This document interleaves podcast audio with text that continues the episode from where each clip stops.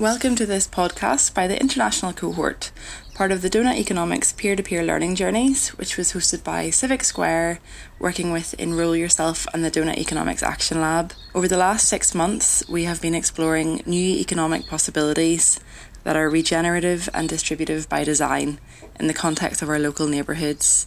In this series of three conversations, we discuss well-being, language and migration, subjects that came up again and again in our weekly online meetings. Yo. Hiya. Bonjour. Sigrid. Boroja. Hola. Hi. Hi.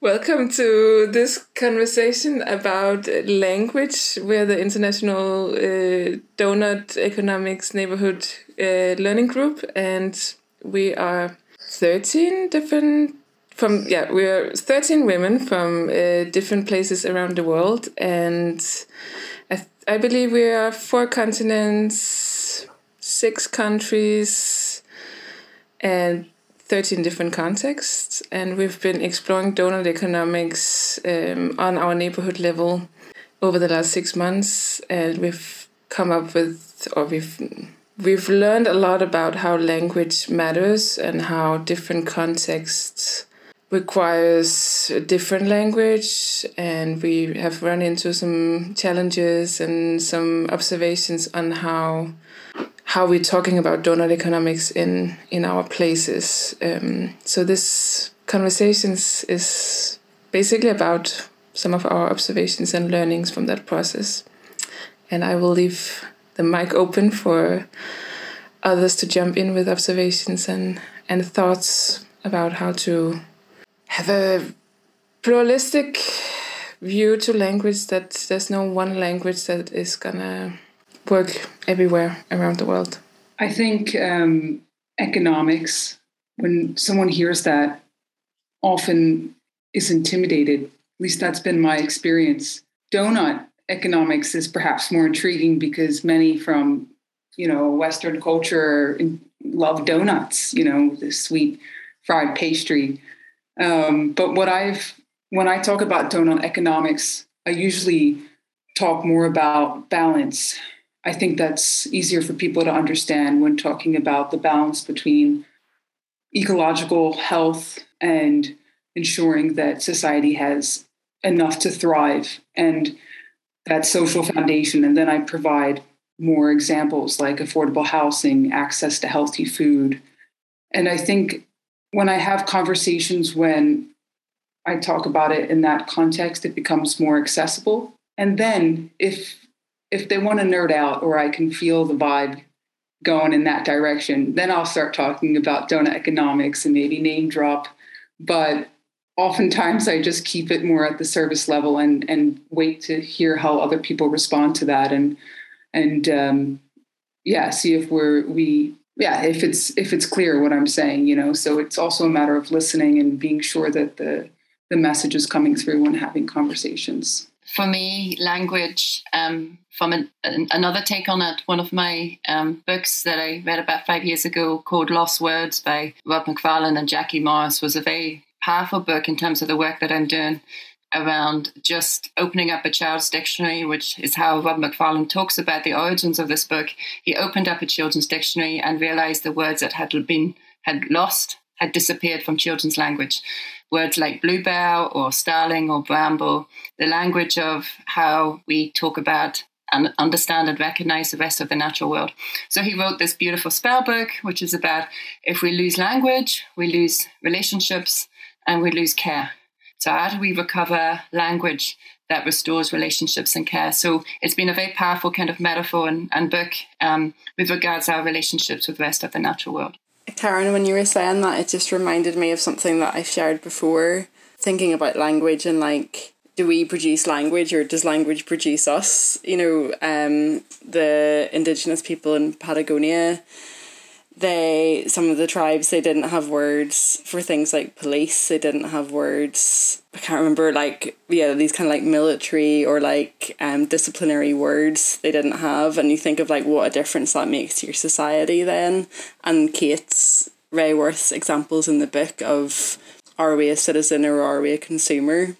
And what difference that what kind of what that lends you to be a to be a citizen yeah it's just such a such an important point. So i at the beginning of the call made a fuss about ireland not being part of the uk but i can't actually speak irish much at all. And there's a revival happening in the country led by a researcher who's published books that focus on swear words or focus on multiple ways of describing holes in the ground, like a hole made by a fish that fell in it, or a hole made by a heavy cow's foot, or a hole made by whatever, whatever. And the language would only have come from looking at the same place over and over and over again and noticing how different things would have happened. And there's a really good play by a playwright, Brian Friel, who talks about translations, where a survey was done by British soldiers and translated all the Irish place names into English place names. And sometimes they did translate them, but more often than not, they made phonetic writings. Um, so a lot of people would know a place by its by this nonsense name. And if you don't speak Irish, it's literally a nonsense name. But what's funny now is is we've just got postcodes in Ireland. So now place place names are just becoming postcodes so we're we're kind of moving on again away from from knowing the history of the place of the of the meaning and i'm at one of the reasons why I can't be at the in Birmingham in two weeks is because I'm going to go learn sean-nós, which is Old Irish singing. But because I don't know how to speak the language, I'm going to learn the songs phonetically. but hopefully, through singing and getting close to the pronunciation of the songs, something of the meaning of the song and the language will come through and obviously I'll know what it means in my in my head.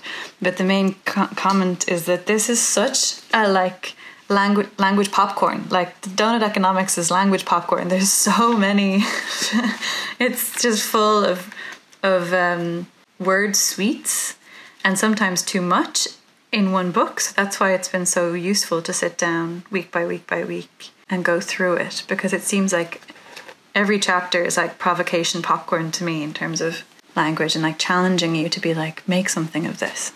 Many things that come to mind. Um, when i listen to you molly it remind me of an um, interview um, that i listened a really long time ago so i might be saying things wrong. Robin wall kimmerer and she was talking about understanding that she was teaching the words but she was forgetting to teach about the songs when she was um, in her scientific classes and had a lot to do about like how we need to categorize things and give a nomenclature. And then we by doing so ended up losing track of the relationships. And i think this is kind of a way to to maybe summarize what we're discussing here because i think when we talk about economics which is pretty much about relationships, about our relationship with Earth and with each other, and what is it that we value. So even if we think about like money, money is just um, a token of a transactional relationship, and so by noticing um, those relationships and the way that we use language, rather than then simply understanding that we're giving name to things like oh this is donut economics and pa you know?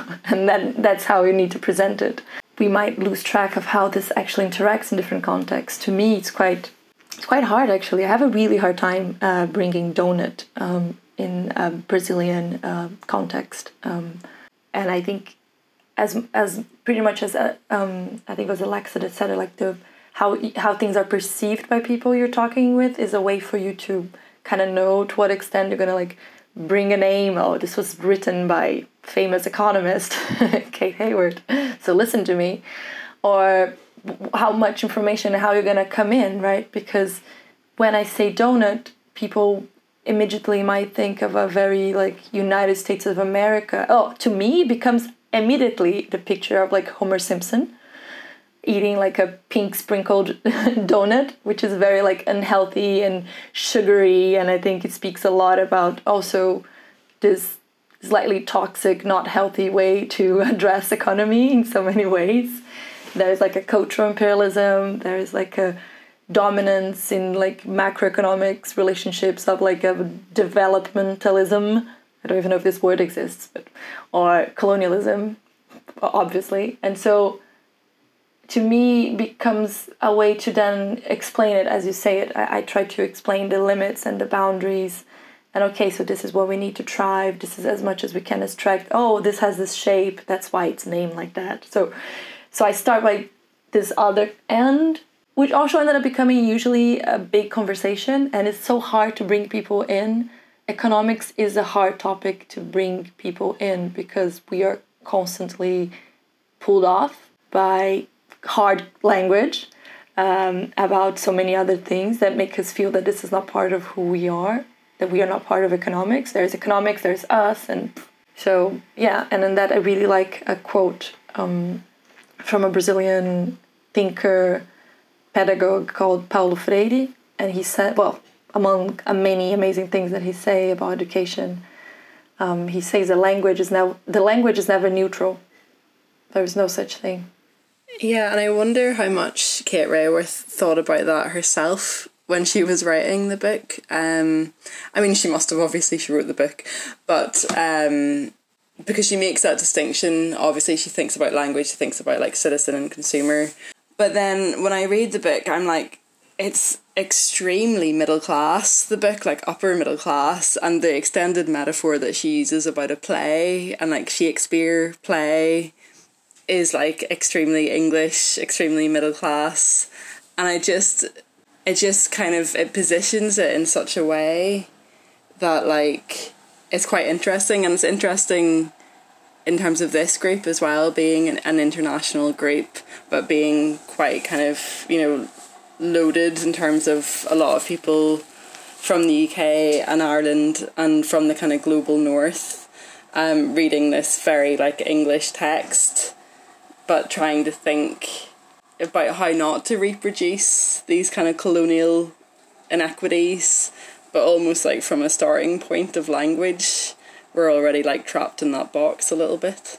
I think it, yeah, there's so much in what people have shared around the dichotomy of language, in that it is so loaded, it's not neutral it offers so much it evolves. We've lost so much language and what does the what does the the consequences of lost vocabulary mean particularly around the, the, the natural world? And so there's there's so much attached to that. And so for me i'm not an econom- uh, economist um, so that i have my own personal economic graffiti that Kate talks about in the book. And so when I'm thinking about how I understand the book and then how I talk to other people about that, knowing that they also sit with their own economic graffiti in their background. And then how to position some of that using language and using low vocabulary in that is kind of really interesting. And then the dichotomy of language is also that sometimes power can go beyond language um, and I, because it takes me back to a memory. So an undergraduate student being an undergraduate student years ago and um, our kind of fascinating academic uh, dr Esiaba Irobi who is a nigerian playwright polemicist and um, agitator and activist who had to flee nigeria took us on a trip to Denmark to to to visit a theatre company um, that worked in Denmark, and on the ferry. Um, he got out his um, drums and he started teaching us um, some traditional Nigerian songs. And other people in the bar area of the ferry um, started to gravitate towards his energy and towards us singing and drumming. And then this kind of just went across the whole bar area, and more and more people were joining us. And it kind of built such a powerful uh, energy in the interaction that the captain had got word that there was going to there was the potential for a mutiny on board and he came in and shut us down now we didn't know what we were singing uh, we, we, we, didn't speak, um, I can't remember which dialect he spoke, but we didn't understand what we were singing. He gave us the context. Uh, we trusted him. the, the, the context was good and we kind of got behind it. But there was something so powerful in the collectivism and the song in which we were all gathering together that went beyond language, so much so that, that, that a captain got uh, of a ship got petrified by mainly lots of, uh, you know, kind of European students because they were kind of going both ways uh, across the seas um, being kind of roused by by communal singing in another language that he didn't understand and nor did we. But there was something beyond the words that was being transmitted. Um, i thought it was the way i read it was something beautiful and you know that we actually for, for different scandinavian speakers and english speakers and irish speakers we were all kind of on this boat together and coming together through a new language. but it was something that you know caused alarm for someone else. So it's the dichotomy of language that uh, just fascinating. Um, listening to other people's sharings there. Jodie, just to briefly add to that, I um, from dichotomy to plurality in the sense that I remember years ago being walked through a forest by a botanist, and he was multilingual and he was able to name plants and trees using many different languages. So Irish, Scots, English, Spanish, and Latin. And and with each word and each different language carried a different context of history, of relationships, of stories. And I just remember an incredible morning of just so many different languages describing one tree and how the tree became so much fuller in my understanding and my relationships through adding. And I thought, if he could have 100 languages, imagine 100 different words for that tree, what how that would have led me to a different place. So I, I love adding more and more languages, and each will portray a different lens on something. There's also in French, there's an interesting distinction between la langue and le langage. And la langue is like English or Irish or Spanish, and le langage is the this faculty that humans have to communicate such a such a mad miracle that we're able to say something and we just presume that it'll land on somebody else's ear in the way that we intended to you know? Even in the same long as alice highlighted we've been operating in a dominant language for this or long for this for this process. But you know we're all we all have ears from our own contexts and we all have words that we're used to using in our own context as well. So definitely there's been a few words that have been thrown out and exchanged and they've landed in different ways i'm sure. But it would be amazing to capture that in some way. One exercise that i always do in my visual trainings is to ask people to draw the same word so i will pick five words and ask them to draw the same work and it's incredible. Even working in groups where people use the same language every single day the surprise that comes out when they're asked to communicate in a different way than just the spoken words because we say the same words again and again and again but we doesn't we don't understand the, subtle subtle differences that happens in in the language uh, all the time. So i think it's also about adding more ways of communication into into the mix. Um, visual one of them body language is, is another one it could be that there is a, you know, the way um, somebody I think mentioned it in the in this about you inhabit the world of the language that you're speaking. Could be that there is a much better language for donut economics, you know, and we probably potentially should undertake to learn whatever language that is. That's more um, that centers the individual. Or, or sorry, no, that does not center the individual. The opposite. that centers the collective, and that allow then makes visible through language things that English does not. So maybe we need to learn, all need to learn a deal language. I think what really caught my attention and brought me to the donut universe, as someone who really appreciates this work, is how clear it was for for Kate an importance of visual language. Uh, and also, as as when I say language, I think about what you mean by linguagem, like like the Latin word is same in Portuguese. We have língua and linguagem, two different things. So when I say language, I imagine like spoken, visual, like all types of expression.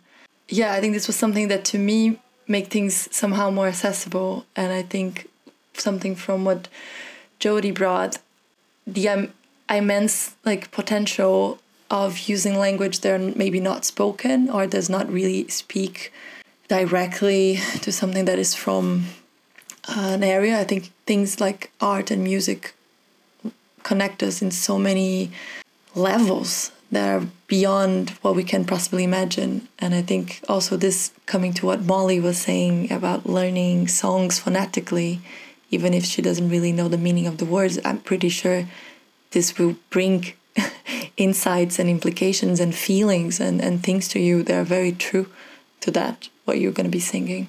To quote Mona, I think, um, which is something that um, I've definitely been grappling with a little bit in my context, is exactly that. Like, how do you how do you even bring this idea of the donut into a context where it's completely unknown?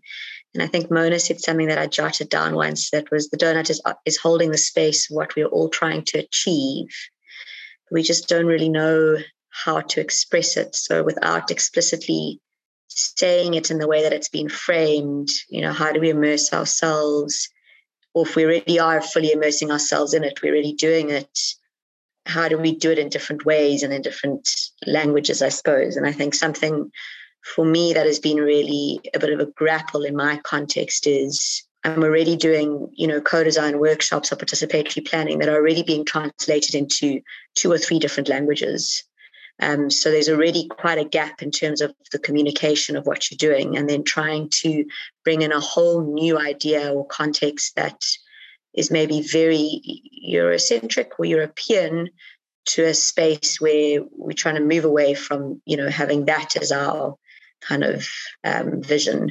So it is an interesting, yeah, trying to figure out how you immerse the work in this idea, and there is a language around it. But what is that language, and how do you hold that language? Yeah, it's something that I'm, yeah, definitely still trying to figure out. I think it also because you're in in South Africa, uh, which is in many ways a different context to many of the other contexts um, on this journey, where uh, from my experience, I've also worked a lot in South Africa. Uh, you wouldn't necessarily enter that conversation from the point of climate, the outer circle, the planetary boundaries, because the focus is so heavily on the social foundation. So it, you would come across arrogant. I would come across arrogant in my own neighborhood in Copenhagen if I would enter from the climate perspective all the time. In some cases, definitely but there's a higher focus on the social foundation. Um, so it's also about knowing from what side of the donut you start the conversation, I think. And sometimes you need to, at least that's my own experience, that I sometimes enter the conversation from donut economics point of view, that I explicitly say that because it intrigues people a bit like, what is donut economics? What is that? And then you can start the conversation. Whereas if I would say, uh, economics mm, not everyone would pick up a conversation on that. So there's a curiosity what what is donut economics? Um, and sometimes i'm not even mentioning but it yeah it holds that it's it's a framework to work within that allows a plurality of other methods and ways of of working to sit in. So it's an easy model to explain. This is what we are um, working towards it's intuitive, it makes sense, at least for me. Um, my mom asked me some time ago, what is this donut economics that you write about on social media all the time? And I was like, oh no, how do I explain it in a way that makes sense? But it really resonated when I didn't go into a lot of economic lingo, which I don't even speak a lot.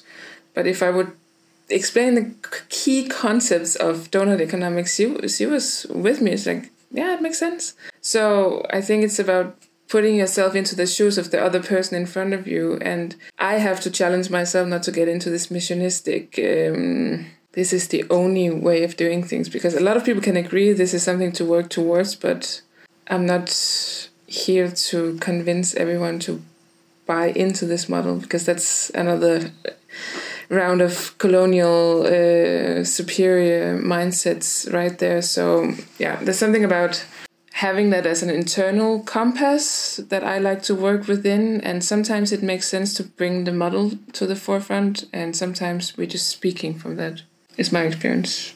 Uh, everything everyone is saying resonates with me. I just want to say one other thing that I feel is I'm so much more aware of because of reading Doughnut Economics, and that's of how violent, at least the English language is, um, like tackle, um, you know, barrage, or uh, you know that really beats me, or you know, there's all sorts of things that are quite violent. So now when I I was um, making a post on Instagram and I was going to write, take a stab at it. And then I was like, no, wait, I don't like the way that sounds. So I started to think, you know, have a go at it. And so i have been working over the past few months um, to try to shift to language that's more fitting for the natural world, that's more caring, that's more nurturing. And I, I, never really thought about it in the same way that I that I do now, and I think it's uh, important to think about uh, yeah how language we we embody our language and as kate talks about it we've discussed it so yeah finding ways to kind of shift the narrative and you know through our cross pollination fertilize new ways of seeing and and writing and you know dancing uh, you know about the world that's more joyful. I, I i'm working really hard to do that and it's yeah it's it's a lot it's a lot to unlearn. Maybe there's something in just acknowledge it getting into um, and picking this and but being uh, also okay with the complexity and that there won't always be a solution to it as well. I did a European project a few years ago, and that we we kept um, English uh, people were using the word collaboration and collaborator really positively throughout that in, throughout at the beginning stages of the project. Estonian colleagues early on in the project explained how problematic the word uh, collaborator, collaborating is for them politically, and you know we we we we talked for hours about how we could find a word that matched one one context and didn't kind of have this other meaning. And we went round in circles and circles. It, and the conversation carried on for the whole project really. Not in a negative way really but in a just a kind of resurfacing every now and again in just saying you know have have we come to a better conclusion that kind of describes because the project it was across um, uh, it was across uh, Estonia and um, Spain and Finland and England. So, was there a word that we could all use that we could all um, accept as a good, and we couldn't? Um, and that was okay. But we had learned, I had certainly learned on that project the nuance of, of language. And, and for me, collaboration is such a positive word and seeing that from somebody else's perspective. So sometimes these, these aren't problems to be solved necessarily, but to be in the work, in the conversation, um, and understanding that is I guess it's noticing, it's pointing towards, and it's and it's not necessarily uh, knowing that we can come up with a a, a solution because because language, as we've just discussed, isn't linear, it isn't static, and it's multidimensional and ha- and has a lot of historical and contemporary meaning to it. So that is a really, really uh, beautiful synthesis of uh, this uh, conversation. I think we are unfortunately running out of time. I know we can continue these conversations forever. Um, yeah, so let's call Jodi's uh, beautiful recap the end of uh, this conversation. Uh, thank you for yeah sharing and listening. I hope you enjoy listening to this conversation. We are 13 women from across the world who took part in the Doughnut Economics peer to peer learning journey in 2022. It was hosted by Civic Square, working with Enrol Yourself and the Doughnut Economics Action Lab.